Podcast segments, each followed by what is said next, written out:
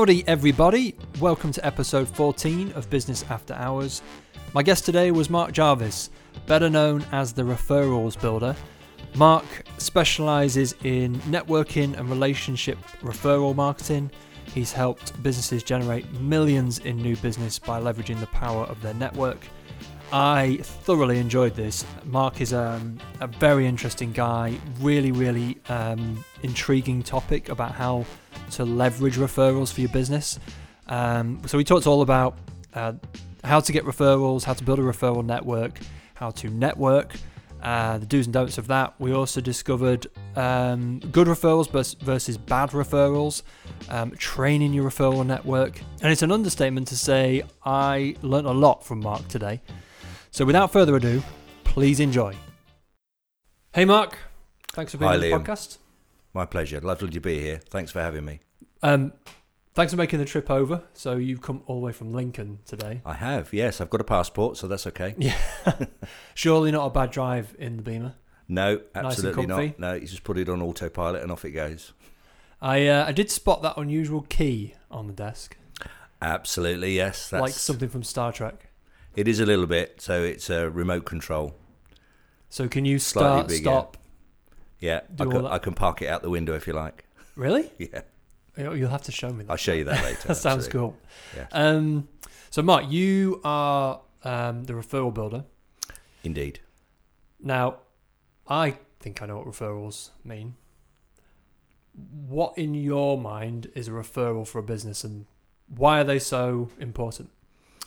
A very good question. Uh, and I think, um, in my experience in the years I've been doing this, I found that the term referral is off, is an often overused term. And I think, uh, certainly from my point of view, the way I teach businesses about how to get better referrals, uh, not just more, because more just makes you busy. Um, it's about understanding what a true referral is. And the point of a referral for me is to circumvent the normal things that get in the way of closing business, of converting a lead into a client.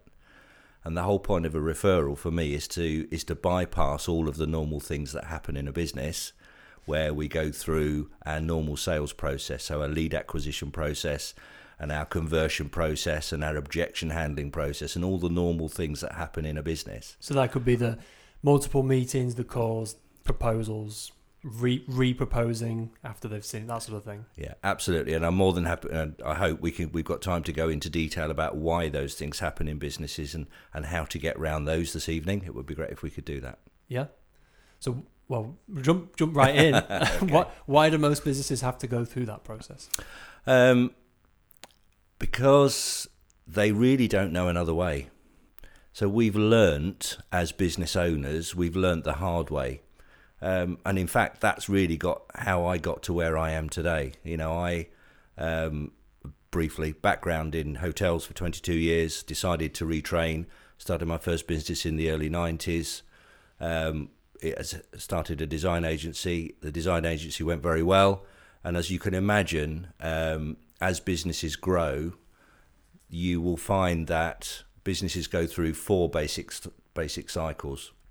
You have a sort of a baby business where you're really running your own business and you're doing it on your own and you're doing all of the things that you do in your business.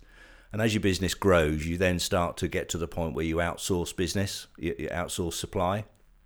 So that looks like you perhaps have an accountant, perhaps you have outsourced your nowadays digital marketing, and perhaps you've outsourced. Um, perhaps you have a, a sort of a, a virtual PA who does some of your administrative work.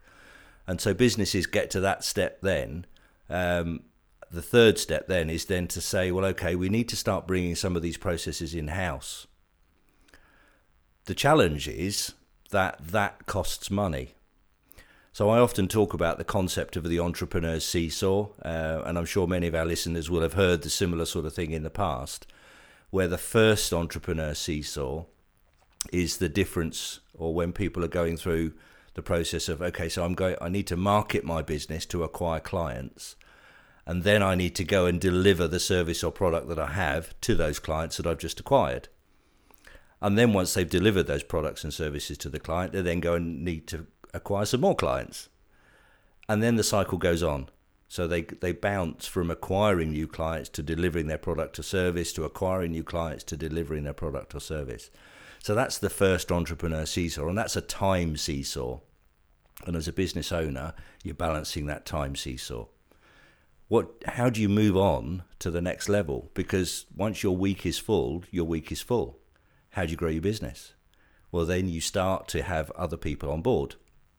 You outsource your accounts. You get a virtual PA. You have somebody doing your marketing for you, etc., etc. Um, the next step is to bring those product, bring those services in house. Uh, so you might have an in in-house admin. You might have in-house sales. You might have you might even bring your accounts in-house. Who knows? But as I'm sure you're aware, that requires an investment in wages, in salary. So as we begin to have that commitment for salary, we then have to find enough clients to pay the salary. Mm. So the second seesaw yeah. is a profit seesaw where you're balancing between, okay, well, I can't grow my business until I get more clients. And I can't get more clients until I have people in house to be able to deliver. So that the second seesaw is a profit seesaw. So coming back to the point of referrals, referrals in business save you time. So you don't have the first the time seesaw that businesses have. Get business, do business, get business, do business. You don't have that seesaw or as much of it. So referrals circumvent that because you're not spending your time on acquisition and you're not spending your time dealing with your normal sales process, which is mostly objection handling. The second one is the profit seesaw. And as you're growing your business, you're now getting recommendations and referrals in house, which circumvents all the difficulties that you have in, in closing, cl- closing clients.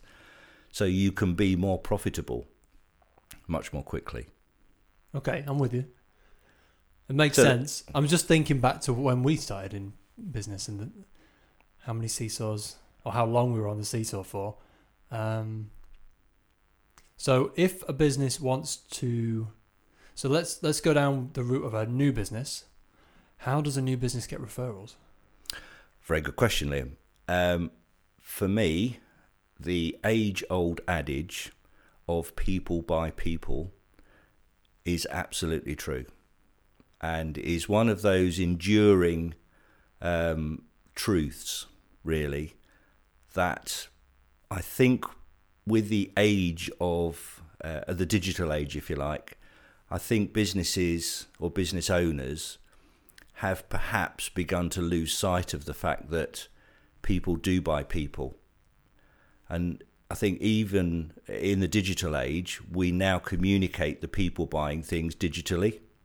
And we use the digital medium to put our brand and our persona across and our voice.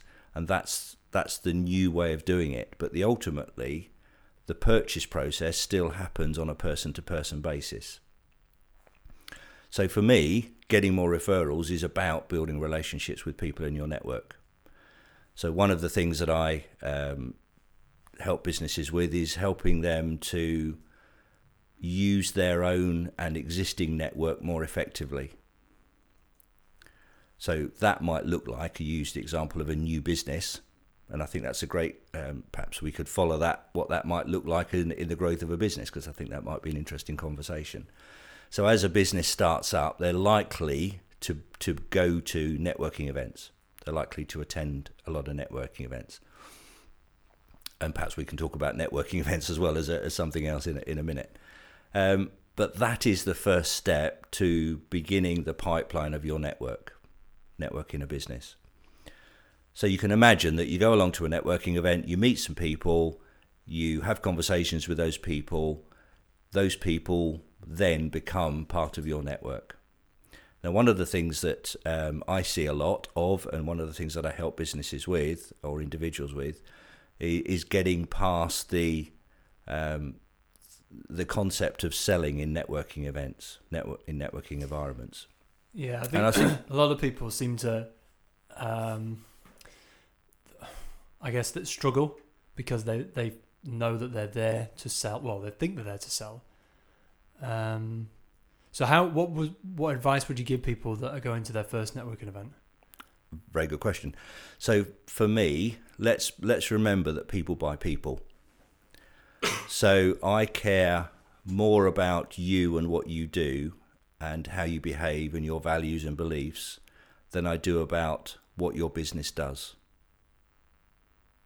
So if we if we take that as um, a fact, until I know you, what you're all about, what you believe in, and your values and your methodology and the way that you work, I don't care what you do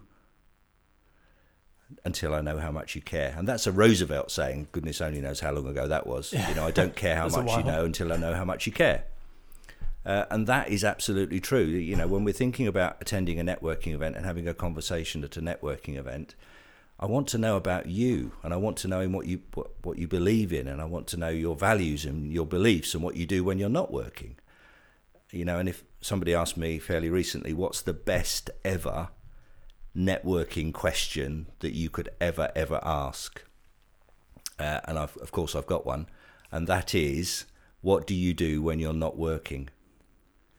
What if the answer is working?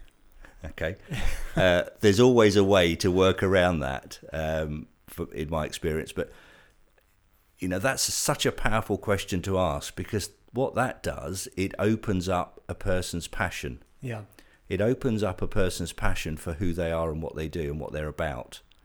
And we talk about our hobbies and what we do when we're outside of work, and and every time I ask that question, there is always some sort of connection that is not work related. So I had a lovely meeting with a lady yesterday and we were talking about horses. Now I don't have horses and horses are not my thing, but I know people that do. So we could still have a uh, conversation about horses. Um, I had a conversation at uh, Lincoln University event um, yesterday evening. Uh, very interesting guy who has um, developed a, a technology for pulse jet engines completely bizarre, random, but we were talking about motorcycles because I love I love racing. And when you start to have conversations which are all about the person, their passion and their values come through. And then you remember that. You know, we as individuals, we remember those personal conversations that we have. And that's what we remember about people far more than we remember what they do in their business. Yeah, great advice. Um, so would you would you advise so you're in a room, first networking event, and they might typically do the thing where they go around the room and everyone stands up and does their 60, 60 second intro. Um, once the kind of room opens up and people mingle, what's a good first step? Do you make a beeline for someone? Do you just kind of talk to the person closest to you? How how do you work a room so that obviously you want the networking to be effective, how do you not waste your time? Okay, so most networking events have some sort of delegate list. Um, or if it's a, perhaps a more open networking event, very often there is some sort of registration process on arrival. So I, I, I found that nine times out of ten, you've always got access to some sort of list of who's there. Uh, if it's a more structured networking event, typically people might be sitting around a table and they perhaps have done a brief introduction about themselves. So perhaps you've got a bit of a, a, a clue about who's in the room. Um, and yes, absolutely, make make a beeline for somebody who you think that you can help. Okay, so make a beeline for someone you can help, not that you want basically to give you some work. Absolutely, yes. Um, there's a just sorry to interrupt because that's normally the thing I see. People will look at a delegate list and circle right. Okay, that person potential client, this person potential client. Oh, I'd really like to work with that person. So, so you're saying don't do that if you want to use networking effectively. Absolutely. Absolutely. And that, for okay. me, is one of the biggest mistakes that people make when they attend networking events. Um, and most people who say that networking doesn't work have perhaps done it that way. Because networking does work. It's a great way to build your network. That's, you know, what it's what it says on the tin. Um, so for me, think about who who can you help in the room. If you've got a way that you can connect somebody with somebody else in your network, which might be mutually beneficial to them, that's a great way to start to build trust and credibility in your network. Don't forget, I don't care what you do till I know how much you care. And when So- I know, sorry. So when you say to you know how much you care, how do you gauge that? So if I've connected a couple of people, and I do this all the time, um, if I've connected a couple of people where there is some mutual benefit between those two people, I have gained some credibility in that relationship because I've helped two other people. Yep. They now feel more strongly drawn towards me, so I have an, I now have a higher level of trust with those two people. When my trust has reached a certain point, they begin to care about what I do professionally and they're not going to do that until they, they buy into us as an individual and why we care about what we do. So I'm like most of it, and many of us, I'm not out there to create the next best sale. That's not what I'm about. Um, I think it was um, a well-known author. It might be Warren Buffett, and please forgive me if, if there's anybody listening that knows it's a different different author. Uh, help enough people get what they want, and they will help you get what you want. Uh, another famous quote, um, and that's absolutely true. You know these these um, truisms don't exist without some sort of backup. Um, so for me, building trust in your network is all about helping other people to get what they want. So so I guess you take a long term view on referral building. Um, because I imagine that it'd be very hard to do this well in two or three visits to a, a BNI group. Absolutely, yes, yes. Um, trust takes time. Typically, scary number, forgive me, two thousand hours. Two thousand hours. Two thousand hours to build trust in a relationship. How have you worked that out? I picked a number and doubled it. no, not really. Um, but research shows, you know, I've plenty of books and plenty of um, studies done. Um, I think the num- the number originally came from Harvard Business School, actually. Um, but 2,000 hours in a network to build trust. Now, with, with an individual or with the group? with an individual So two, you're saying two thousand hours per per person. person. Wow. No, not one at a time. No. so But if as you, you- so most networking lasts what two hours? Absolutely. So you're saying a hundred? No, a thousand. My maths is bad today. Not That's enough okay. coffee. A It's evening thousand of okay. events to what become like the guru level referral. Okay. Um, no. so, bearing in mind that 2,000 hours is invested in nurturing and building that relationship, you're not going to just do that at the event. Now, networking is not just about going to an event, going to events. It's not about ticking off as many events as you possibly can. Um, my favourite um, I was accused recently of being the Goldilocks of networking, and I quite like it actually. So, uh, not too much, not too little, just the right amount, a bit like your porridge. Uh, and that's the key to networking. So you invest that 2,000 hours odd in relationship building, but you do all sorts of different things. Maybe you make a phone call. How are you? Haven't seen you for a couple of couple of days. How are you? What's going on?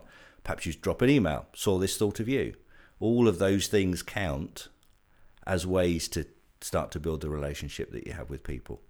So it's not two hours of two thousand hours of attending a networking event. It's all the little things that happen in the background.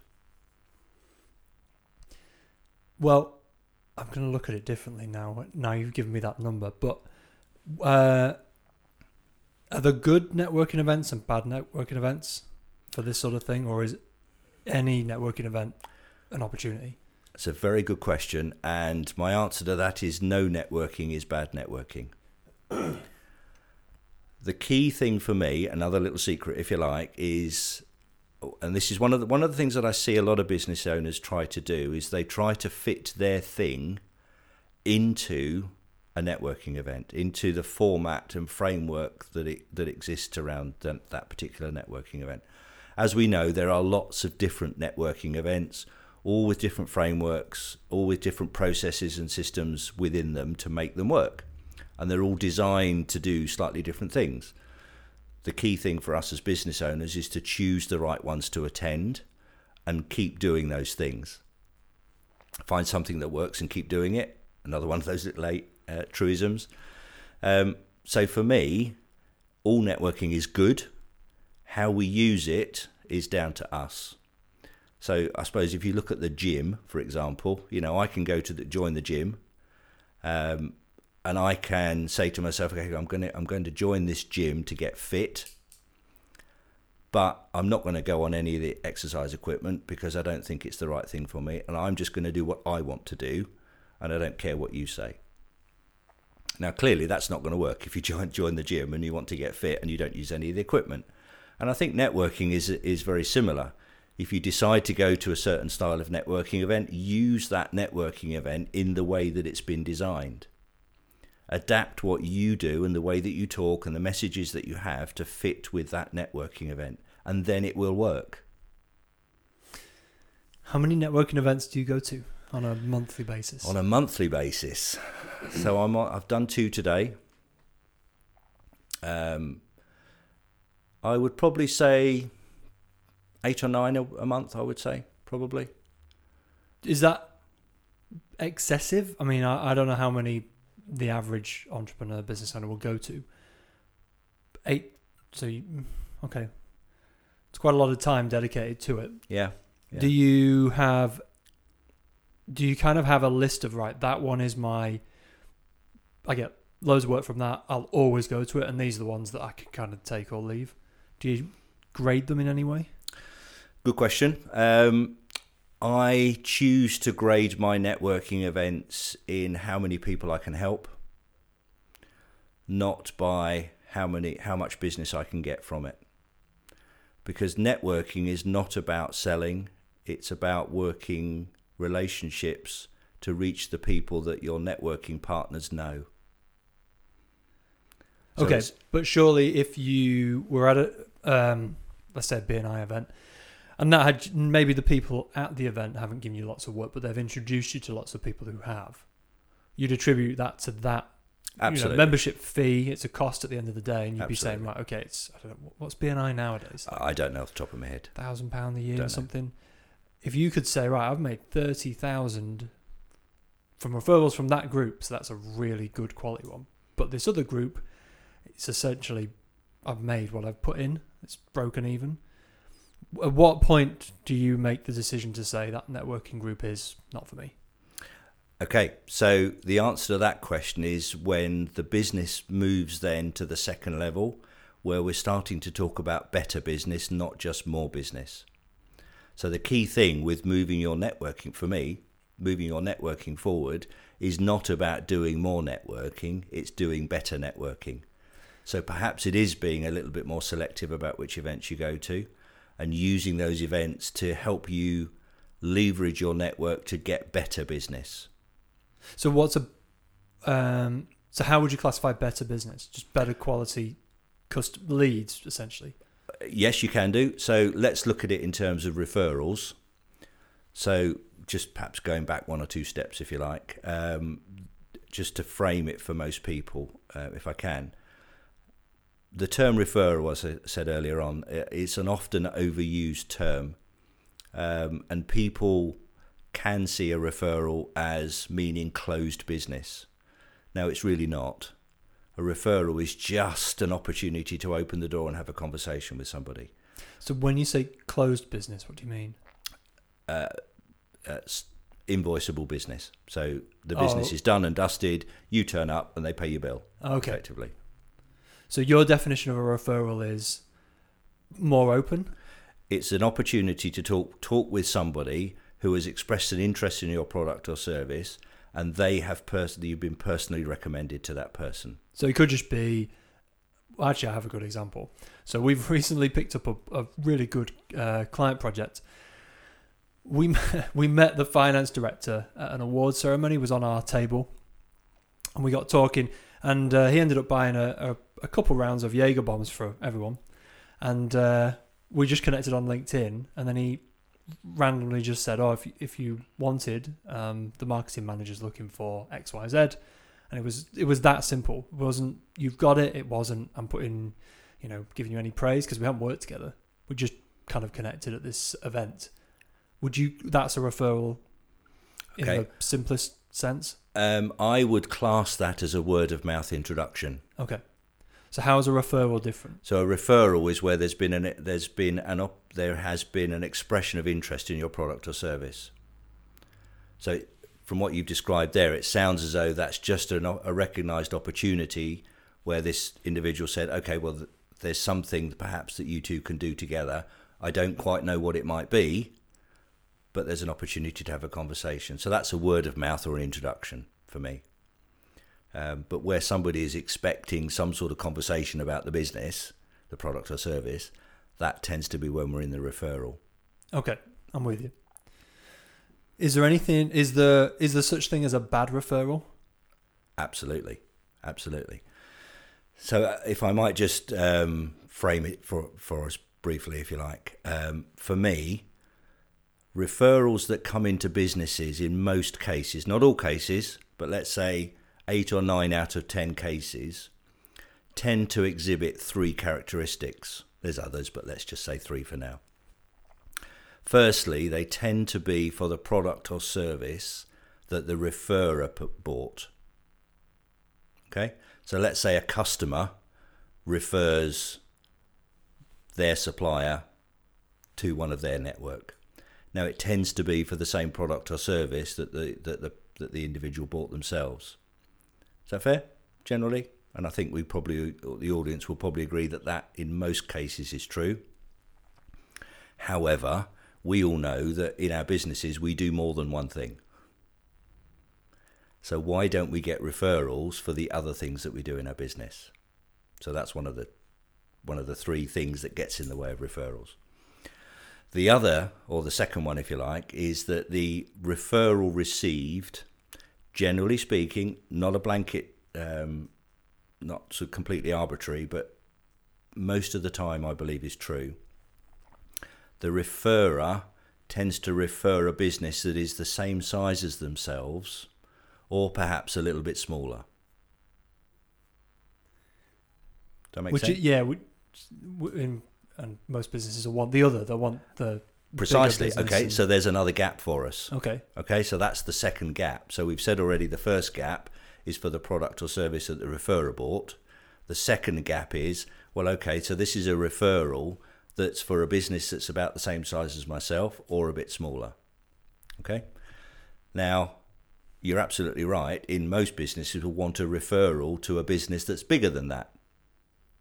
Because surely that's the route to better business. And it is. That is the route to better business. Perhaps it's a bigger piece of business. Perhaps it's a more profitable piece of business. Perhaps it might lead on to multiple opportunities for business. But the key thing there is this is where most referrals, you know, have a bit of a hang up is that they are. I call it the concept of referring down. So each time, each time the referrer refers, and that referrer refers, and that referrer refers, it's either for the same size business or slightly smaller. So at some point, you're going to reach the bottom. so at some point, you're going to receive a referral for a startup. Now, there's nothing wrong with startups, and that's perfect. We all have to start somewhere, and I did in '92. Made lots of mistakes, trust me. Um, but that's that's a reality in life now in terms of businesses. When we talk about referrals, those are two of the things that happen. So, how do you get referrals to go up? I'll come to that in a minute. Okay. Let me just, uh, if I might, just share the third one if I can. So the third challenge that exists um, is where the referral that comes in, the the person receiving the business re- receiving the referral, generally speaking, again nine times out of ten, still has to go through their normal sales process, even though it's a referral.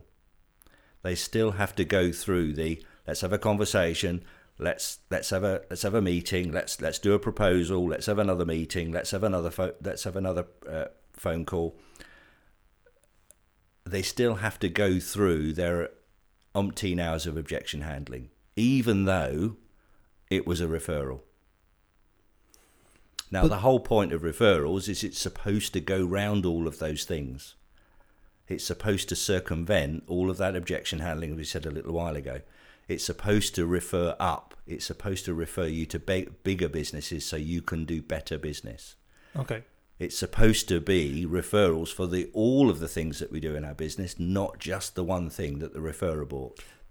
Because typically, I would assume most of the sales um, programs and training courses out there, they all try and get you to put the any lead from any source into the same funnel and go down the same path.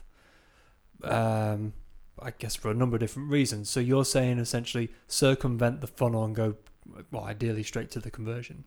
Absolutely. So how do you do that? Because if it's a referral, they've been referred, but they don't, they may not know you as well. Yeah. Okay. Um, surely they do have some objection handling that you'd need to get in front of them with. okay. So imagine if you didn't have to. It do would that be objection great. That's why I'm interested. Yeah, okay, absolutely. Um, and you know, I talked at the beginning of this conversation, and you know, you very kindly introduced me as a referrals builder, and that's what I do. I teach people how to fill those gaps. I teach people how that they how they can use their network to refer up. I teach people how to refer so that they are pre-sold before a meeting, before an appointment. Wouldn't it be great if we were all pre-sold? It to would a make life a lot less Wouldn't stressful. be- but surely, isn't that the definition of a referral? Really? Wouldn't it? Wouldn't we like it to be? Well, I think um, your definition of it, yeah, but I think a lot of people think a referral is just simply, um, you, I don't know, you, you, you, you just after a product and someone says, "Oh, I saw an advert for that the other day." Go, you know, it's this. They don't. They may never bought it. They're just kind of um, pointing someone in the right direction. Yeah. And therein is the third one, isn't it? Really, where you still have to go through your standard sales Yeah. process and Yeah. objection handling challenges. I talked earlier on about the seesaws. Um, imagine if you didn't have to spend the hours and hours that you generally spend with objection handling, converting a prospect into a client. On average, is about six hours, Normally, for the normally speaking. So- speaking. So what what is the referral tactic, and what and what are you suggesting you bring that down to from six hours to? Okay, so I have um, a little visual, and I'm, I'm sorry we can't do visuals on a podcast, but if you can imagine, um, if you can imagine a pyramid shape um, with a, the point at the top, okay, uh, and imagine the standard sales process looks like um, covering a period of about about eight hours. Now, I appreciate some businesses probably have a longer process in terms of hours per conversion. This is not in terms of days or anything like this, it's just in terms of hours. So, research suggests that it's on average about eight hours of time from having a first conversation, as we've said already, to having an email, to having a phone call, to having a meeting, to doing a proposal, to following up with a phone call and an email, etc., etc. So that looks like about an eight-hour process. And when we consider the traditional sales model starts with rapport building in a conversation, generally speaking, mm-hmm. and we can say that on average, perhaps that takes 15 or 20 minutes to establish some sort of rapport with a prospect in a conversation. The next step is doing some sort of need analysis. So if you go into um, a well known white goods retailer, shall we say, others are available. Perhaps you go in there and they have a they ask you, okay, so what size TV do you want? Do you want flat screen or do you want LCD or whatever? So there'd be some sort of needs analysis. Um, for our colleagues in financial services, they have a very structured pr- way of, of dealing with need analysis for compliance purposes. So some people's need analysis process takes, but it's just a question and answer session where you establish what that client wants. So you could say that that perhaps takes 45 to 45 minutes to perhaps an hour. But you can see there's a bit of a gap going on there, can't you, really? Because if the process takes around eight hours on average, rapport building takes 15 minutes, need analysis takes an hour, you've got six hours to fill so, somewhere.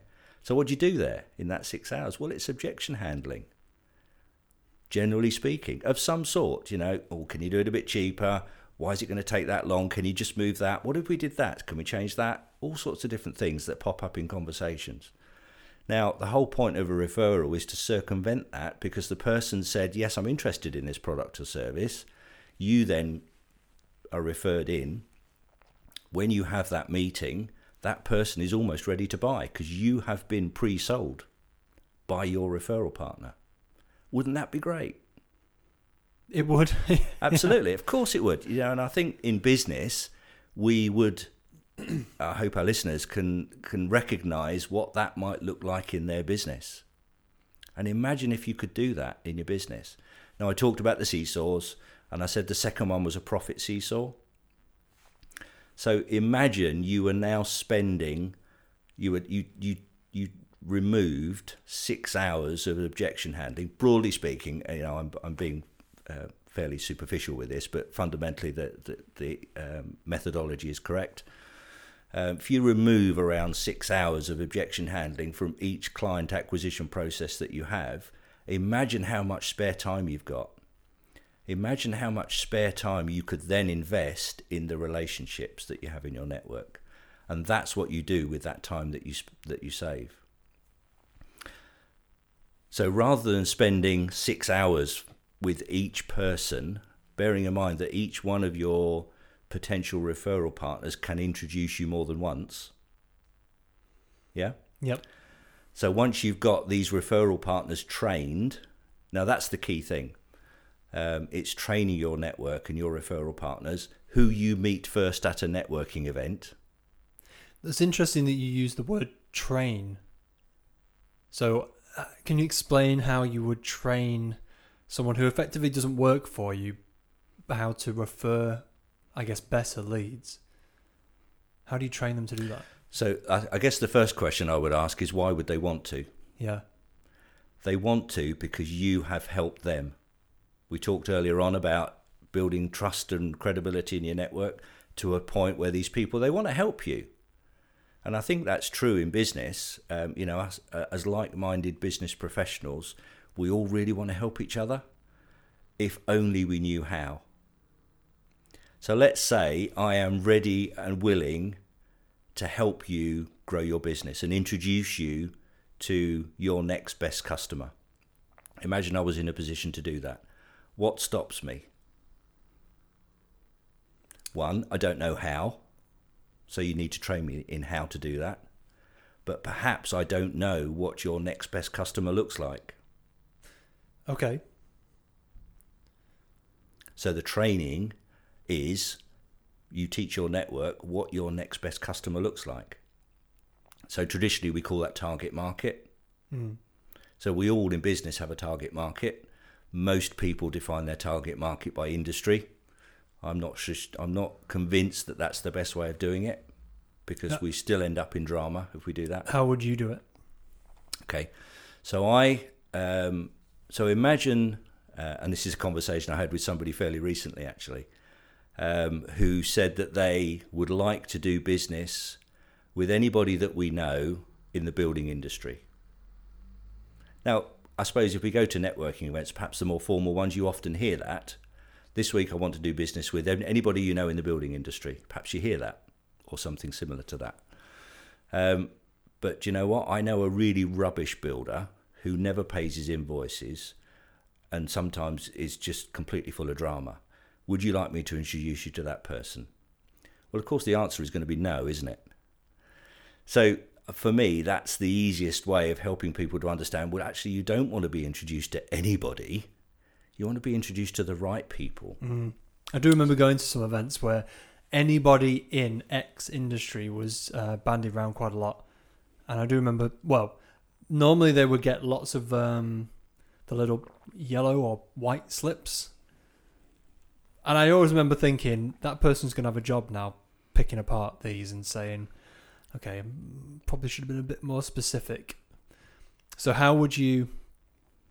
Is there a, a better way to phrase it if you were to stand up and say, rather than anybody in the building industry, you'd say, well, would it just be as easy as saying anyone in the building industry who has five or six staff and you know a solid business and pays their invoices on time is it just that, that easy it is that easy it a- absolutely is liam um, for me target market is a values based description not an industry based description so you are describing the type of person that you want to work with and the best thing about that is that those people exist in any industry so that circumvents the I want to do business with anybody. Actually, you want to do business with the right people, and those right people can be found in any industry. Perhaps not this builder that I was talking about, but not that. Uh, but, but but you get that. You perhaps get the idea. Yep. So for me, defining target market, and as I teach my clients, is about helping them to define their target market by values and beliefs and vision and mission. When those two things are aligned, do you think that's going to lead to better business? Absolutely, it's going to lead to better business.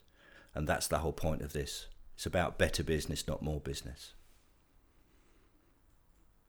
So when you're out networking, referral building, trying to increase that network, um, is there a way, or, or what is the best way to ask for a referral without it sounding like I'm? Af- can you give me a handout?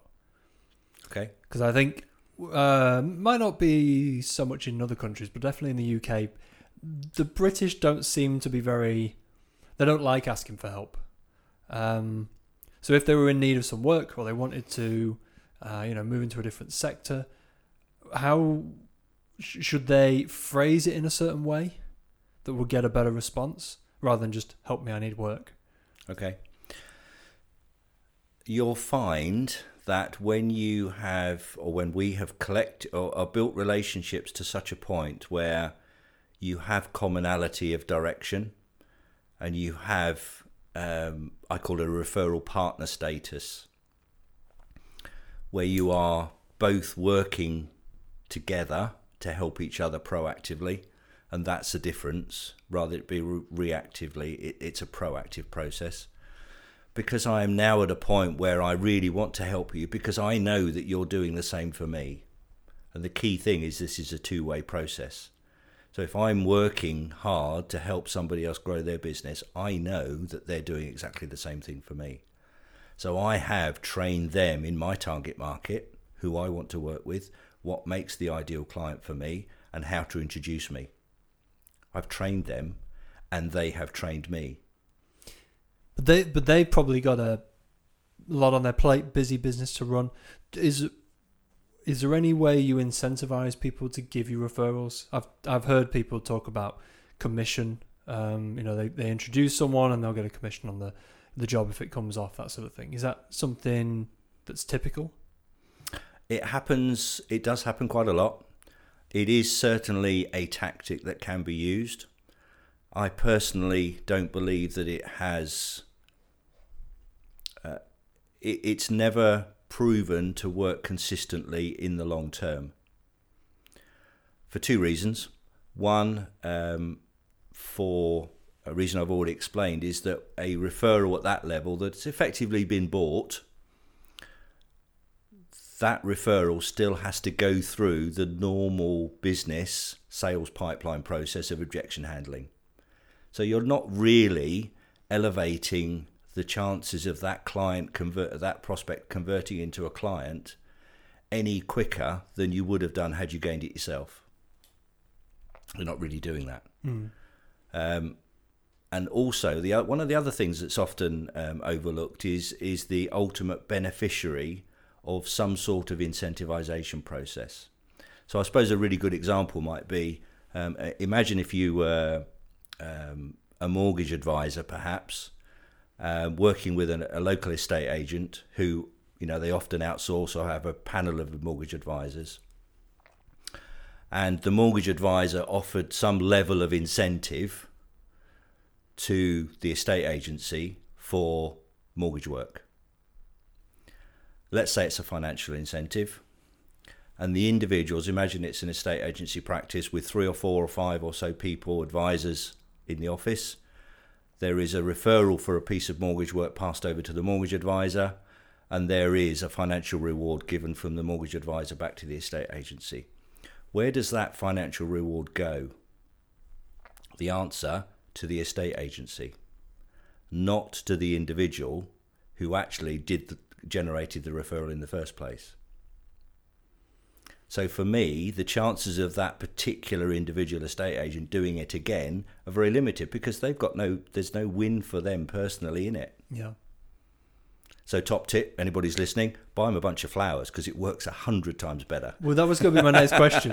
So if um, if there isn't a financial compensation or or commission, if someone does refer you, you know, um, a, do you say thank you, and how, and you know, what's the best way to thank someone that you found that shows, you know, that you really care, and it's not just a, kind of a superficial token that you you haven't really put any thought into.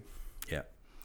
So let's say, uh, imagine a place where we have a number of people around us that are referring us and we have a relationship with them at a level where we know everything about them, nearly everything about them. Perhaps not the skeletons in the closet. Let's not say everything, but we know it. We know about them. We know where we know their holidays. We know their family. We know their partner or spouse's name. Then know the children. We know their ages. We know all of those things that are personal about that individual. Do you think we would be in a position to be able to thank that person with something that's relevant to them personally? Of course, the answer is going to be yes. And that is so much better than some sort of financial reward. So let's call it a thank you gift, not an incentive, which flips it round from a, a proactive, uh, uh, turns it much more into a proactive process. So for me, if you're going to do something like that, and of course you're going to say thank you to people, you might send them a card, you might send them a birthday gift, you might send them a hamper or a bunch of flowers, or if they're a wine drinker, send them a bottle of wine. Um, and the key thing is it's got to be personal, it's got to be relevant to them. Um, one of the key things here, I think, is uh, one of the interesting things with Christmas not being far away. No, I'm only kidding. Um, one of the interesting things is, you know, very often there's a there's a, a corporate business card thing that happens. So many businesses do that. Now, don't get me wrong, I'm not against corporate business cards. I think they're a great way to connect with your clients. But imagine you are uh, a, a business owner who receives a Christmas card which has on that Christmas card um, a picture of a family and something has happened with that person's in that person's life where it has impacted their family. So by sending them a card with a picture of a family on the front, actually that's not particularly relevant for them and could actually be quite hurtful. Um, so the point really is when you are going to send a gift, even a card, if you're going to send a Christmas card, make sure that the picture on the Christmas card is is relevant to them.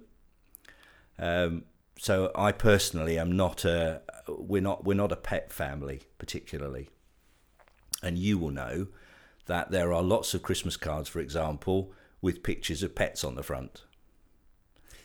Yeah, cats and dogs, cats and, dogs, yeah, and in the snow and whatever else, mm. and they're lovely pictures. Don't get me wrong, we are not pet people. So you put it straight in the bin. No, no, of course I don't put it in the bin, but it doesn't create a personal connection. Okay. It doesn't say that that person has thought about my or our personal situation enough to think about which card to send. So, um, you are you into football? Not particularly. Golf? No.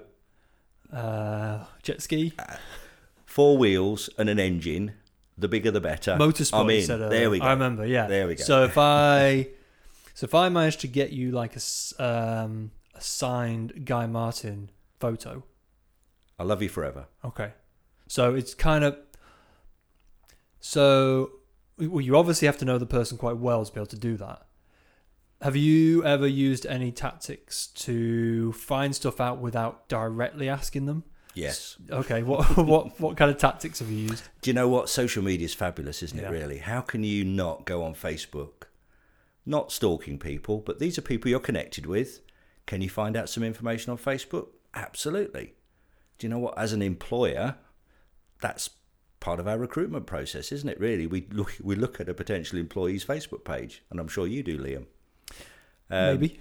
uh, yes, perhaps not not tell everybody, but but we do that, don't we? It's a natural process of assessing a relationship. We go on somebody's LinkedIn profile, we look at their history. We do the same thing on Facebook and Instagram. The easiest thing in the world, just Google someone's name. Just Google, absolutely. Yeah, comes up with all sorts of stuff. Yeah, in my case, a betting shop, but that's a different story altogether. Oh, really? yes. One that you were connected to? No, so i am sure some person. of our listeners will recognise that there is a brand of betting shop out there called Mark Jarvis. Oh, is there? There is. Very well known, so shall we say, the Leicestershire area. Oh, okay. I'm not into betting No. and gambling. There's one in Sleaford as well, actually, and Newark. So they might. Uh, do you ever get any scratch cards? no, I am afraid not. No, no. I have actually seen people do that. Um, send scratch cards, and I don't know whether that's a nice gift or almost a a pointless gift because they are, you know, there's the chances of winning are so remote. It's almost a waste of your money, a waste of their time. Um, so if you want to do personal gifts, great. If you can find out the information. What if you really are struggling, and this person's not giving anything away? You don't really know what they're into. They ju- or they could just be a really boring person. How do you? What's your go-to thank you gift? Pick up the phone and say thank you Okay. Simple as that. because that shows you care, doesn't it? You you have taken time out of your day to make a personal phone call to say thank you. There isn't really anything that can beat that because time is the only thing that we can't actually make more of. We can make more money, but we can't make more time. So when we can give away time, give away what our time to other people, that's the biggest gift we can ever give. What was the best referral you ever got? The best referral I ever got. Very good question. Um, I it was to a uh, it was actually to a coaching company. Um, and there was also a financial services practice actually, um, a well-known one. But to, yeah, to a coaching company um, who I have now worked with their coaches to help them generate more business themselves relationally, because as you can imagine, coaches are always looking for more business. Um, so that's that was a really good opportunity, and I'm not gonna I'm not gonna give away any names. I'm afraid at this stage. So how were you? How did you get in with them? Someone referred you. in? Absolutely, yes, yes. Uh, a finance broker that I that I have in my close network had an opportunity to work with this um, this company um, and introduced me. Um, the process of the referral is very it's a very straightforward process. Uh, they know what sort of business I'm looking for. They pre-sell me because they know how to solution me to their prospects. So they know what the problems are that I solve for them, i.e., getting more business or getting better business. Um, so all I did really was to build a bit of rapport, just establish that I was the right solution for them, and sign them up. And it is as simple as that. But you can't have that unless you have strong relationships in your network. How do you, or what is the cadence at which you keep that close network? Are you keeping in touch with people on a monthly basis? Yeah. Okay. So we've all heard of the term CRM system. Yep. Yeah. Um, I believe most out there are CTM systems, customer transaction management systems, because they're just trying to upsell to people. Um, but let's say we've got a true customer relationship management system, and let's call it a a network relationship management system. So imagine you've got a process to continue to build and nurture those relationships over time with a series of tools and techniques that allow you to do that again, that's part of what I do. I have those tools and techniques, and that's what I teach my clients. What what tool do you use to to do that? Then you, you mentioned a, a CRM. C- Yeah, yeah, Do you have one that you prefer? Yeah. Mine's called Excel, a good old it's a spreadsheet. good old spreadsheet. Absolutely. Yeah, we've got plenty of those going on. Um, why a spreadsheet? Why not like? I mean, there's thousands of CRMs now. yeah. Why the traditional? Simply because my referral partner network only requires five people. What Absolutely. five? Five people, absolutely. Any more than that, and I can't handle that amount of business. So let's let and I, I let me, I'll frame that for you just because I can see the expression on your face. Um, so five people who refer me on average three or four times a year each. So let's say that's twenty pieces of business, twenty introductions a year. And Now, that's twenty pretty much guaranteed conversions. Absolutely. So this is 20 pieces of business for exactly what I want. Okay? So let's say exactly what I want is a client who who I am the perfect solution for. I am exactly what they need, and they have the budget and the time to invest in that. How hard am I working? The answer is not that hard.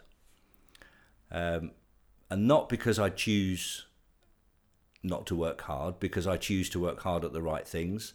And I have invested a lot of time and energy into these relationships. But that now means I have choice. And that's a really big part of how I talk about what I do to people who I meet for the first time because it, for me, it's about having choice.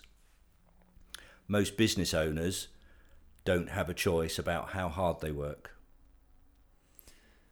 Uh, no, I, I would uh, agree with that one. Yeah. Just uh, move the mic a little bit closer. Um, oh God, I, I'm in awe, really, that you just said you've got five people that refer you and you have pretty much a 100% success rate with 20 pieces of work. That sounds ideal. Absolutely. So why don't we do that as business owners now? And the answer is because we don't know how. Okay. So because uh, and sorry to um, what happens as a new business, and I know this because this is what I did. This is how I know these things now is because I did this when I first started my business in the early nineties. I worked really hard, and I I chased transactions and the next piece of business and the next piece of business and the next piece of business. But because we think we we realize that that works so we think that that's the right way to do it because it works, so we keep doing it. We said find something that works and keep doing it. Well, in this case, get the next piece of business, do that, then get the next piece of business, then get the next piece of business, then get the next piece of business. The seesaw applies, but we employ people to balance the seesaw. All of that we've talked about already. Um, but people don't realize that all of the people that they've been interacting with over the months and years should be people that you're nurturing and building relationships with because those people will refer you. So I said earlier on that let's say customers, and that's one of eight different referral sources, there's seven others. Uh, let's say your customers refer you, but imagine these customers now know all of the things that you do in your in your business, not just the one thing that they bought. So when there's an opportunity for somebody that they meet in their network, they now have an understanding of all the things that you do in your business. So they're in a better position to refer you. They're in they have a relationship at such a level where they just say, Do you know what? You need to go talk to Liam. He'll sort you out. That person says, Yeah, okay, I believe you. So you turn up, sign them up, that's it, job done. Again, a bit superficial, so I apologise for that. But the principle there is that that is what a true referral process looks like. Um, I, yeah, completely agree. I think most, looking back, most of our early work came from um, a lot of referrals from clients. So you talk about a referral network. For most businesses, is that predominantly their their own customer base? that that's their referral network. They put a lot of time and effort into just obviously nurturing the relationship as a customer, but I guess trying to take it one step further and then get them to refer out, bring more clients in. Yeah, absolutely. So that was one of eight, you said. It is one of eight. Absolutely. Okay. Am I Like- giving away some trade secrets? Eight sounds like a lot. It is lot. If you'd said list them out, I struggle to, you know. Uh, hey, there's more than eight. There's more than eight. We can, you know, they're they're the obvious ones. Let's be honest. You know, how about your supplier network? Okay. How many business owners can we honestly say? Ask yourself, people that are listening. Um, how many of you guys receive referrals from your suppliers? Zero. Yeah. Not many. Why? Well, suppliers. Oh, good question. Suppliers don't typically. I don't know. It is a good question. I know Why don't is. we ask suppliers? that's okay. There you go. Top tip You for the essentially- There you go. yeah, you're paying them for a service. Hmm. I mean, there's there's the right way to do it. You know, perhaps we don't necessarily have time to this evening to get into the how and all all of these things. I my my learning uh, process, the the the topics, strategies, and tactics, is about forty five hours of learning. So there's a lot of stuff in there to learn. you know. okay, that is a lot. It is a lot, absolutely. It's less than two thousand though. um, but yeah, so for me, the the key thing to referrals is understanding that it's about nurturing that network. Um, we talked about different. You know, we talked about supply network. You've got your customer network, and as you, I think you're absolutely right. In most people, see their clients as their one and only network. What about your social network? Not just online digital social network. What about the network where you are social personally? That's a network. Yep. Yep. My mum has tried to send me all sorts of leads, which Yeah. are usually wrong. So I probably need to train her. There's the training part. Yeah. Absolutely right, Liam. So you asked the question, why train? Well, that's the reason why train. Yeah, I suppose you can uh, use a lot of time on the wrong sorts of um, referrals if you don't train people. Um, just jumping back to you said about social network in terms of the digital social network. Have you found it's easier now to build and get referrals because of social media? I'm going to jump straight to no. Oh, really? Yes. Why no? I'm intrigued now. because the the digital platform for me, bear in mind people by people, okay. Um, the digital platform is a is the latest way, the new way for us to connect with new people. Okay, so imagine rather than going to a networking event, you use digital media as a first pro a way to connect with people first, a first contact thing, if you like. Um, and there you then begin to build your brand, doing all the social things, which obviously you know Laser Red are experts in, of course. No plug there, of course. but um, but you're, you're absolutely right. So you you build your persona, you build your brand on social media, you become the expert advocate, whatever it is, a voice that you decide to have on social media. But that still doesn't create referrals. It might create opportunities which are word of mouth introductions, but I hope perhaps what we've seen this evening is a different way to look at a referral. A referral is now something that is essentially, ideally, your, your ideal piece of business in your ideal market, and you've been personally recommended by a trusted partner. You can't do that on social media. Mm. But social media is a fantastic tool to begin the process. Okay. Which social media uh, are you are you using at the minute? Kind of more than others. For me, LinkedIn's the the, the Yeah. social the platform of the moment. Yeah, Um, it's got really good, right? Like LinkedIn just seems to yeah, work. I remember Yeah. using it five years ago, and it was like kind of a desert. You'd have a couple people that'd be on there regularly talking, but now everyone seems to be on there posting, sharing, commenting. There's a bit more of um, a community, and I really I don't know if you've seen um, Kate Lister, um, one of our local business um, celebrities, I, I guess. Um, she's organised. It's kind of the reversal. She's organised a get together for people who've met on LinkedIn but probably never met face to face, which I thought was a genius idea. yeah. They uh, the LinkedIn local concept, yeah, it's it's really taken off nationally. Um, started in the southwest, I think Exeter. I think I spoke to the founder at, uh, about a year or so ago. Um, the one in Lincoln's been going a little while now. and We've got the one in Grimsby starting now, which is fantastic. But they're just fabulous opportunities for just an opportunity. It's a an activity in common, if you like. Uh, but LinkedIn is definitely the, the, the platform of the moment. Twitter's, I think, not so much. Uh, I do post on Twitter, but not that much. Instagram and Facebook. Uh, but again, Are you on Instagram as well? I am on Instagram. yeah, I've seen yeah. I've seen a lot more businesses and and uh, business people get on Instagram, which is good. I I love it. Um, and there's some really interesting people to follow on Instagram.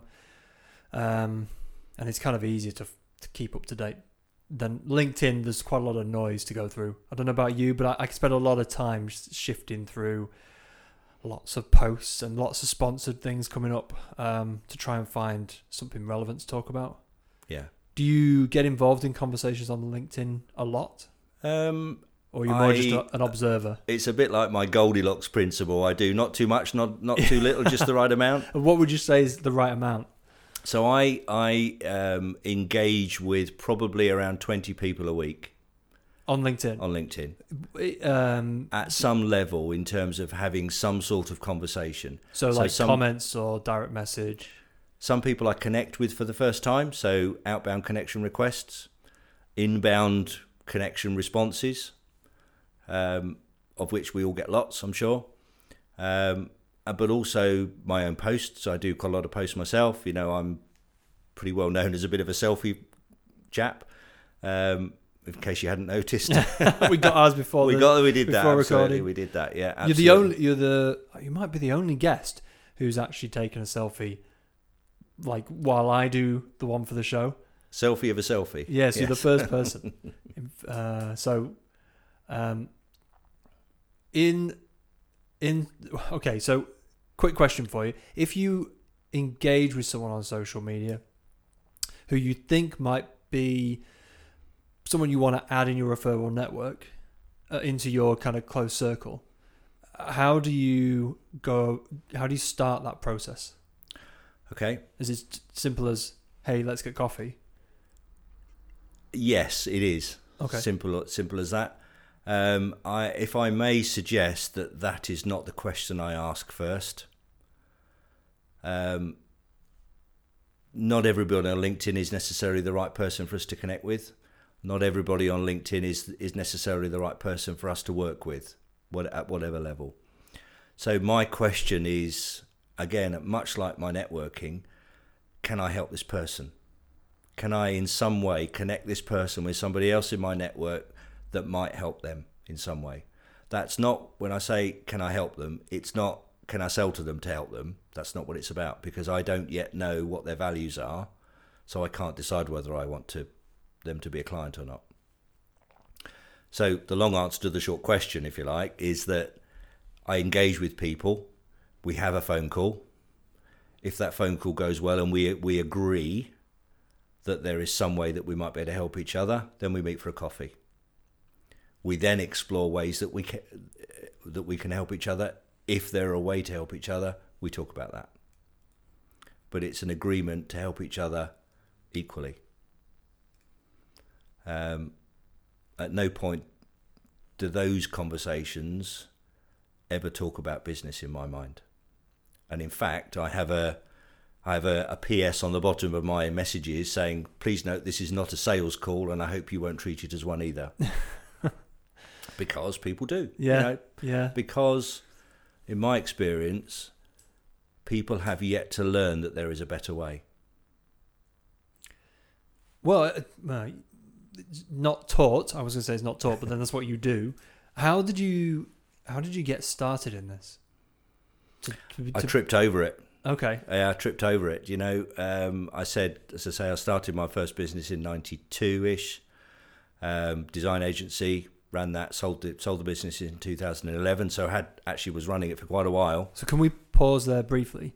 So why the jump from the hotel industry to a design agency? That seems like a big difference. Yeah, very good question. Thank you for asking. Do you know what?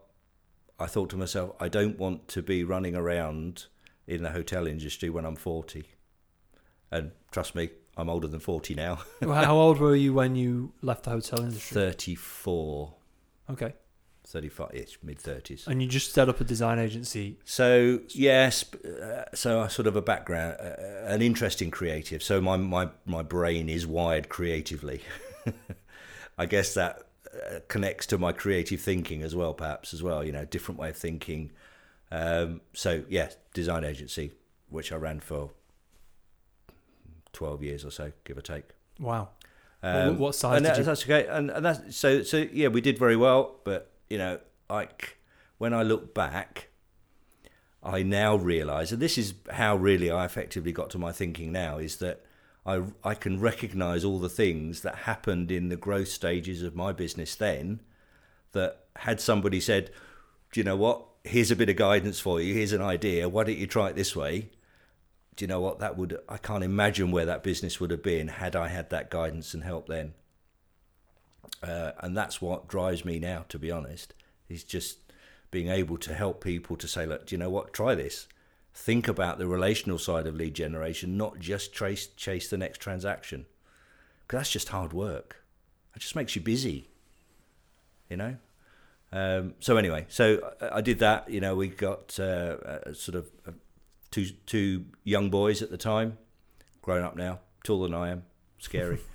um, you know, two young boys and a mortgage. How I did it is beyond me, but I did. Um, took me three years to retrain, uh, business degree, etc. Um, at the same time as trying to grow this business with a few clients, and as you you know you're sort of scratching around for the next client and the next client and the next client, and you accept any business because it's the right thing to do. And again, helps me recognise now that the next step is moving from the next piece of business to better business, and people don't know how to do that, as I didn't. Well, I think that, that in the early days, um, you, you just accept anything that comes in the door. If someone's willing to pay you, it's kind of like, yeah, what do you want me to do? Yeah. Uh, just I'll I'll do anything. If you want me to come and wash your windows, that's part of the contract. I think um, it's the fear mentality. Speaking to a lot of entrepreneurs and business owners, they're even successful ones. They just always say they're always fearful that tomorrow it's all gonna, you know, the the work will dry up, the orders will stop. Um, how did you did you get over that eventually, or Yeah, just by accident. You know, you sort of trip over this thing. And luckily, I was I was able to surround myself with some good people, um, and you don't realise how good they were until uh, until afterwards. Um, but it's interesting that you say that. You know, as businesses grow, their their fear of failure and fear of loss increases, and you you wouldn't necessarily think that was the case, but in fact it does because they have made a commitment to pay people's salary. They've made a commitment to you know if, if they've got shareholders even more so they've got commitment to do those sorts of things. So as as a business owner very often our fear of failure and our fear of loss increases. So we're less and less likely to innovate not take risks but innovate so we stick to the things that have always worked now we've got the advent of digital marketing you know people still and I still come across businesses who insist on doing email marketing campaigns and then wonder why they don't get any business out of it. They insist on having an element of cold calling and wonder why they don't get any business out of it. Because that's not the way that people buy anymore. With the advent of digital medium, people look at engaging with a brand. And perhaps that's another podcast for another day because yeah, that's a that's, a, whole new that's a whole new thing. Absolutely, yes. But you're right. Um, I think there's there's a lot of uh, we again another podcast, an, a- another big stint talking about the fears of business owners. Um, but when it so just coming back to your business, so how big did you get the design agency to? In twelve years, Yeah, we had nine of us. yeah, so in it. good size. Yeah, good size. Yeah. And what made you Yeah. stop that? realizing that so as as the business grew as you can imagine as the business owner you become less and less involved in what the business does so the delivery of the product Yep. you become less involved in that and no I didn't go and play golf because I'm not a golfist um, but you become less and less involved in that and more and more involved in leadership and management and mentoring and it's something that happens naturally in businesses um, but I think back, do you know what? If somebody had told me how to do that two years earlier, wouldn't that be fantastic? But that's okay. So I found myself helping other businesses. You know, some new businesses that were coming into the market, and I'm saying, well, actually, you know, why don't you come? Why don't you let me help you a little bit? So actually, I really enjoyed that aspect, that that opportunity to share what I'd learned. In this case, mostly the hard way.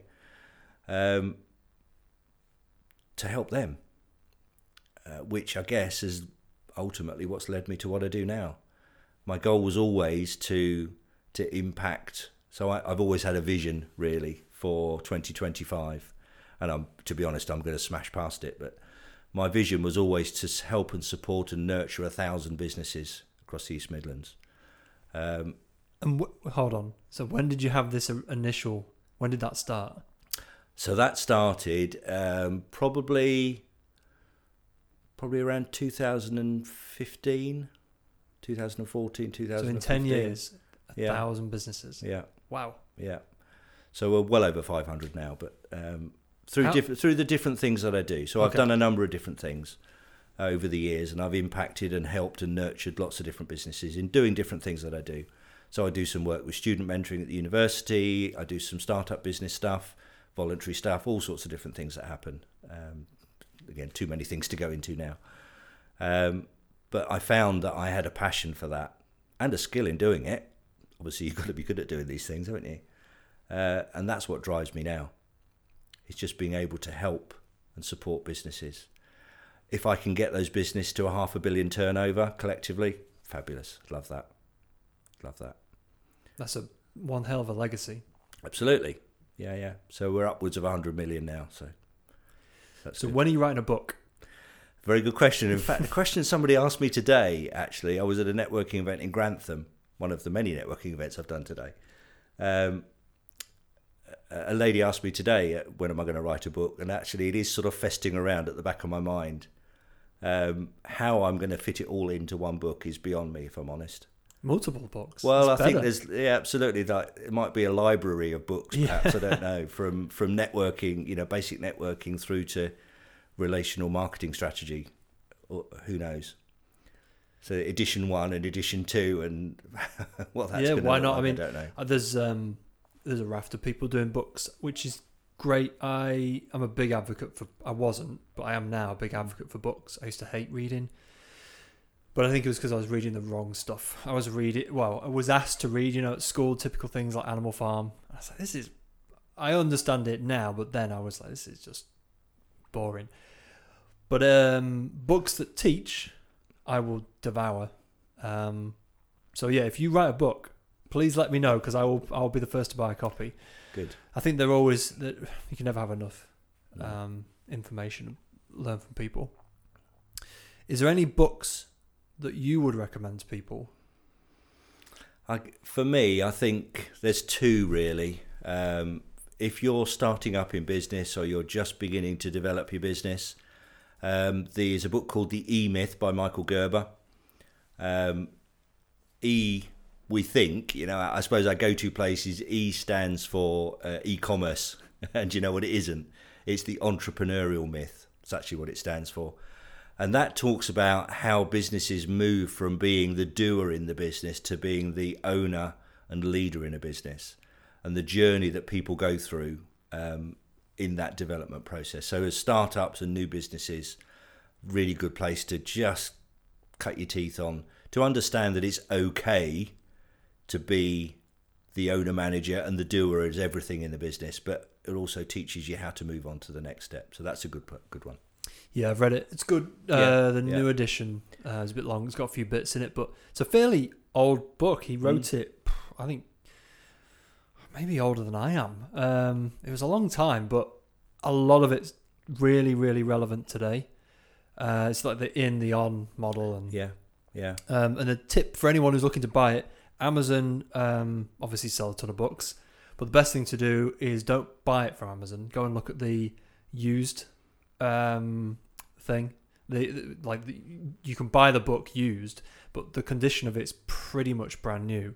So you almost get a brand new book for normally it's weird. The normally the way they do it is they sell it for a penny, but they charge six, seven quid postage. So you get a a book that's normally 12, 15 quid for about half price. And every now and then you'll get one that comes through with some notes in it. And I had one that was uh, signed by the author that that I obviously opened up with. Oh, it's signed. Obviously to someone else's name like Judy or something. But I've got a signed copy of a book cost me like a fiver. Wow. Yeah, I can't remember which book it was, but I was, yeah, I was. It was a nice little surprise. Um, any other books? Uh, I think probably the next, the one that I would suggest um, is a guy called Simon Sinek, S I N E K. It's called Start with Why, um, which is for me was for me when I first read it one of the key principles in turning what is traditionally transactional language in our business to a relational business. And it, it links back to what I said earlier on about people don't care what you know till they know how much you care. And the start with why concept is very much about explaining why you do what you do because people buy, will buy why you do what you do before they buy what you do. So when you're networking, You talk about why you do what you do, your values and beliefs, as we've been through already. So are you suggesting you talk about your personal why or the company, the business why? Personal, Okay. absolutely, because I'm going to buy you first. What if you're not the owner of a business, you're the employee? You still have a reason why you do that, why you've chosen to be an employee in that business. But also, don't forget my favourite networking question what do you do when you're not working? If you want to connect with somebody, particularly, again, a good example, if they are an employee, what are they going to love talking about? What they do when they're not working.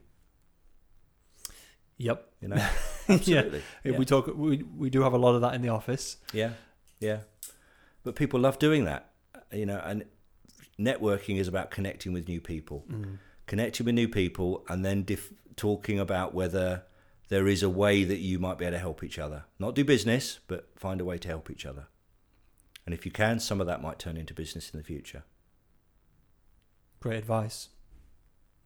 That's what I'm here for. so are you? Um, do you do workshops? How how do you train people? What's the typical method? Okay, so I do. I appreciate we've perhaps only touched on a few points this evening, um, and in order for people to get a bit of an idea about how this different way of thinking can be used in their business, I do a, a sort of a taster workshop, if you like, just so people can get the five basic fundamental principles of referral relational marketing. Um, and that's a really good starter. So it's just like a half day workshop. I normally do them for free, unless we hire a room, in which case we just share the cost. Um, can you share the five principles? I can. Have you got time? Yep. I can't solution them for you, but I can tell you what they are. So, um, so the first one is actually, it is actually defining what, uh, defining the terms of referrals, as we've talked briefly about today, um, defining what networking is, and then defining what referral marketing really is, because it's probably not what most people think, and we've alluded to a few things this evening. Um, another one is, is I'm probably going to get to about six or seven by the time I've done this, but. Um, the the other one is defining and helping people to frame the different levels of relationship they have with people in their network. So we have uh, a, a, a term I call referral sources. So these are people that could pass you business, but mostly don't. Customers fit in there. Okay, I, I think I've read. Um, oh, they called it something like the cu- the customer ladder or the referral ladder or something like that. And higher up the ladder you go, you got kind of. Okay. Yeah. So it's sort of similar to that. similar sort of thing. So Okay. you know, um, my um, my perspective on things is coming from a position of having learnt lots of things from lots of other people, putting all into my head and stirring it around, and it comes out with a perspective that helps people. Yeah. So some of my content's not original, you know, whose is these days, really, if we're honest. But it's all about how we use that information. So you're absolutely right. So, So there um, there's a well-known um, uh, verb uh, visualization called the five steps of the referral process, which starts with trust. So again, another one of those five things. So we, with no trust, there's no no referrals. There then uh, the second step is a business knowledge step. Uh, so we need to have a, an understanding of what each other does at a basic level. We then need to know the third step is called need. Um, so we need to know how to identify a need. So a target market, let's call it target market. It's the same thing. Um, interestingly, linking it back to a point I made earlier on, where I talked about needs analysis or defining a need in a prospect. When you have a referral partner, other people do your need analysis for you. So they pre-sell you. That's where you save your time. So that's the need part. The fourth one is solution. So they're able to solution you. And then the final step is appointment. Um, so you might be you might be surprised to hear that I have a shared Google Diary in, on my phone, where my referral partners make appointments for me. They make appointments for you. Yes, because I'm pre-sold to such a level where a prospect of mine is ready for that conversation. Wow. That's not an overnight process, as we said earlier on. It takes how many hours? Did we say? Two thousand. So it takes two thousand hours to build your network to that point. But surely, well, for me, it's better business.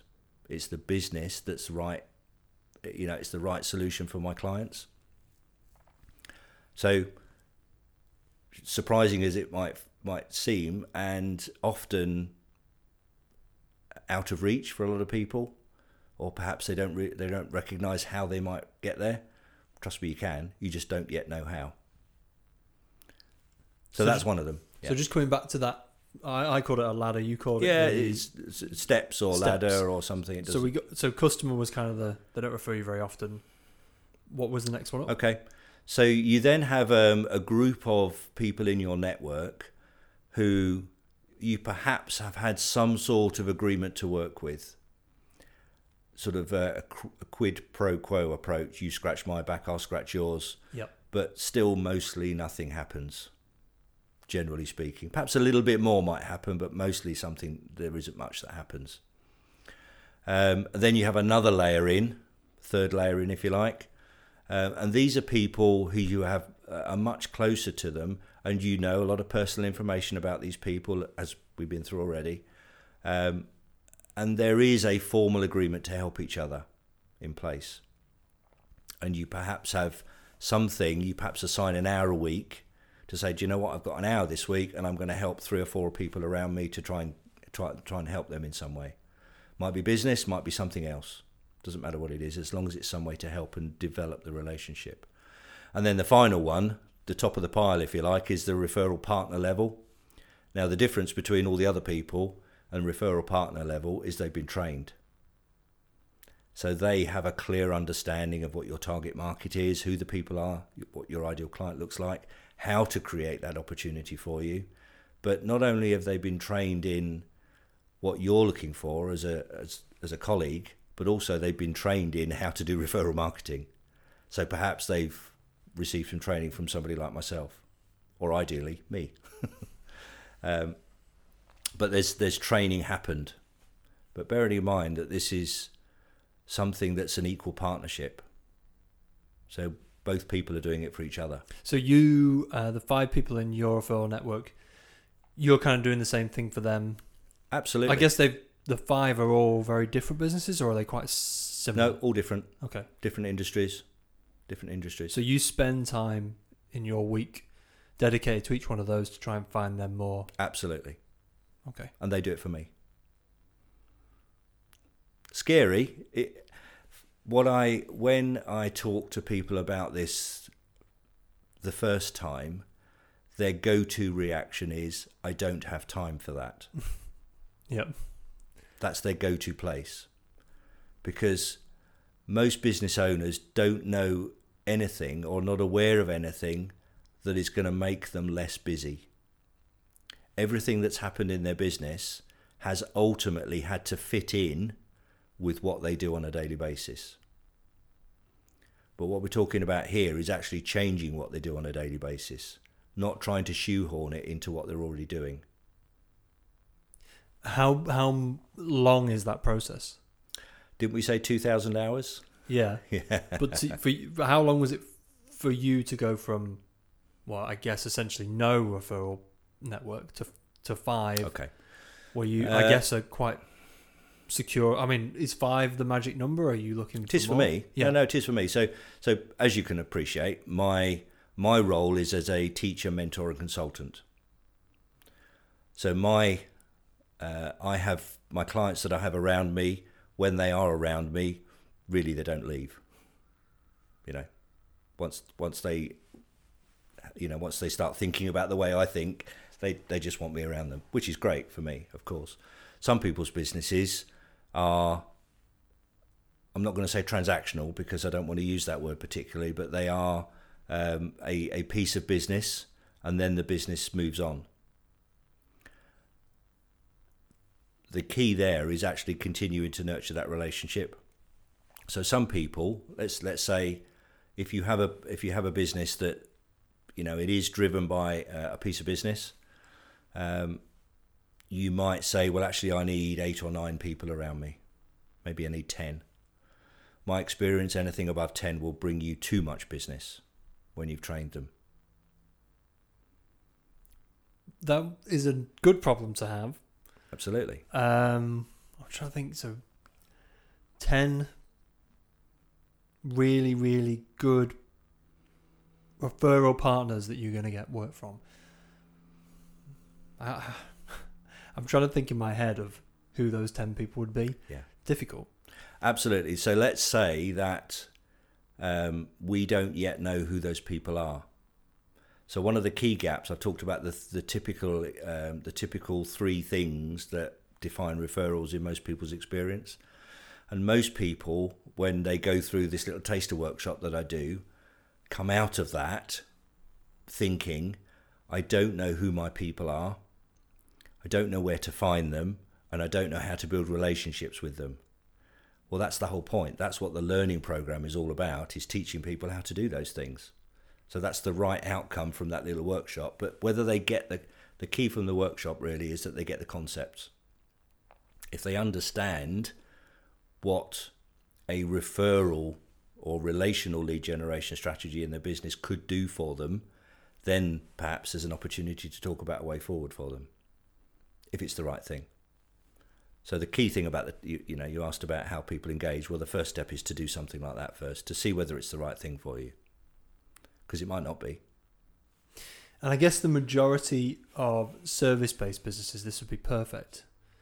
Yeah. What about transactional product-based businesses? Yeah. Um, so there, for me, is the key to better business. Because we as a business owner, let's say we've got a business that is a product based business where their clients, their customers, buy the product and that's the end of the transaction. That's the end of, not the end of, you know, there's still obviously a customer service thing going on, but fundamentally it's the end of the process. They can keep doing that but that will only ever get them to the point where their week is full doing what they're doing. So they then have the opportunity to scale up their business, the seesaw, by getting more people to deliver more products. But there's a seesaw there in profits because you engage people and have to pay salary before turnover reaches salary, etc. Um, but imagine if a person who was selling a product were to be introduced to somebody to a, to an outlet, let's say a shop, where those products can be sold through that shop. So one introduction to a shop, to a retail outlet, will then bring in lots of product sales.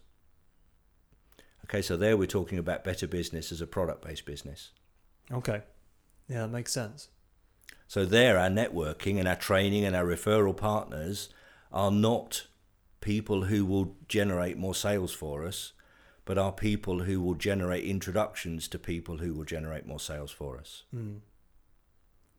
How did you stumble upon all this? I tripped over it. Okay. No. Did someone did someone Absolutely. tell you? Did you get trained by someone? So I learned a lot of it um, just by experience.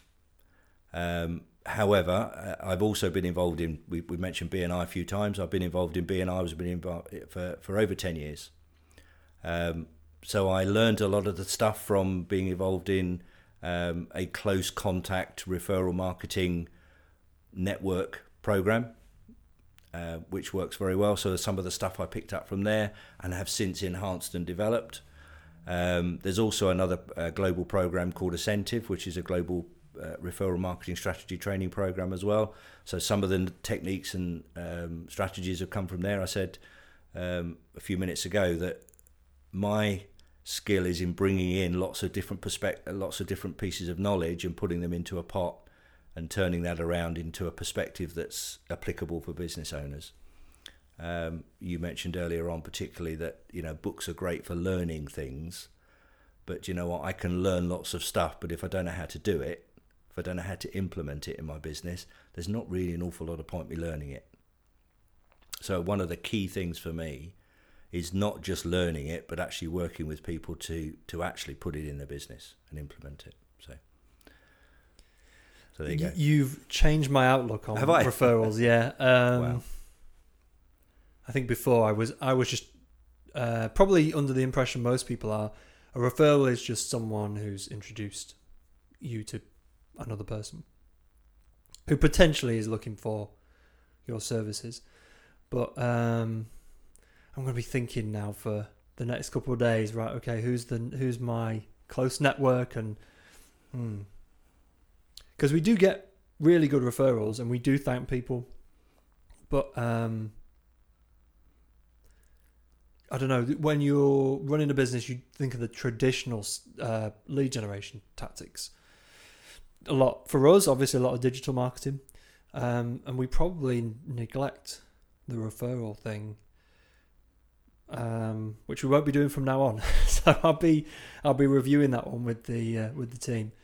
Uh, absolutely fascinating. Um, thank you, Mark. I thoroughly enjoyed this one. I think I had a lot of questions. I've got a lot of uh, notes written down. Where can people find out more about you and what you what you do if they want to get more training? Sure, thank you. Um, so we mentioned these little taster workshops that I do. I try to run about one a month if I can. Um, just depends on what I'm doing and how often I choose to do them and what the demand is. Um, and are they? Where do you do them? Up and down the country? Well, or? I do them. Um, I try to stay Central Midlands, um, simply because I don't need to travel any further than that. Uh, so they tend to be around Lincoln. I have one on uh, one in Newark. Um, I'm actually doing one for the Business Hive on the 25th of September. In Grimsby, uh, in Grim uh, Scunthorpe. Scunthorpe. Okay. Yeah, yeah. So I I bring them around to the locality, if you like. Um, so that's a good way to engage. I deliver the knowledge uh, over a, in a three day learning program course, if you like. So those 45 hours we sort of compact into about 24 over three days. And that's a bit like reading lots of books. Uh, but it gives business owners the opportunity and the choice about what to do next. So some people like to say, well, actually, I've learned all of this stuff. I'm quite capable of implementing it myself, and that's okay. But some people like to say, well, actually, you know? I need I need you to be around so you can show me how to do this. So it gives people choice. Um, but I also do one-on-one coaching, consultancy. Uh, I do group master classes. Uh, we run communities as well, uh, business like-minded business owners. So, for example, um, you might think of the people that you have around you. Perhaps we might look. It might look like we put them all in a room and we train them. So I do that. I'm actually just doing some work for a, for a business in South Wales, actually, who have identified the key people that, they, they, that this business wants to have around them. And I'm going to go down there for three days and train them.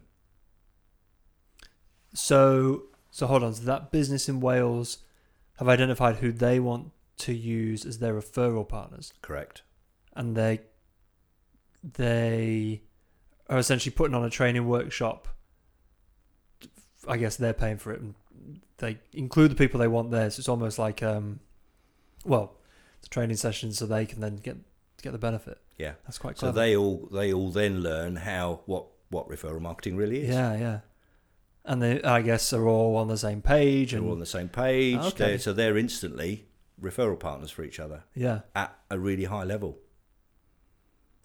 All right. I mean that. So there's some more. There's some more businesses I've impacted to reach my 1,000. Yeah. So there we go. Yeah, you. That's what it's about. You get through a lot that way. Yeah, and and that's that's what I'm about. Um, is trying to spread what I've learned, in some cases the hard way, um, to try and help other business people be more successful and do better business, not just more business, because more is not better.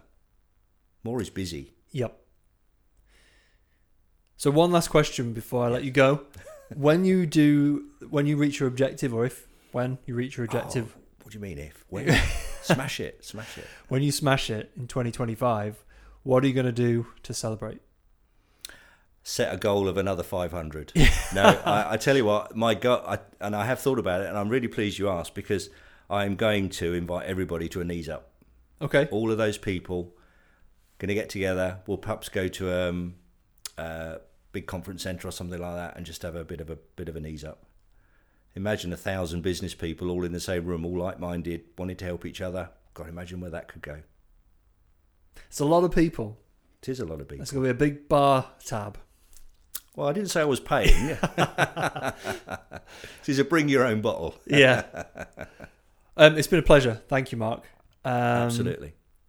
And I'm sure there's a couple of other topics we didn't talk about that we can probably do on another another episode. But um, yeah, thank you very much. Yeah, my absolute pleasure, Liam. It's been a pleasure to be here. Thank you so much for having me. Um, you can always find me on LinkedIn. Um, as, as you know, Mark Jarvis, the referral builder. You can find me on Facebook and Instagram and Twitter. Um, so please do look me up, and if there's anything I can help anybody with, please just ask. Fantastic. Thank you, Mark. My pleasure. Thank you, Liam.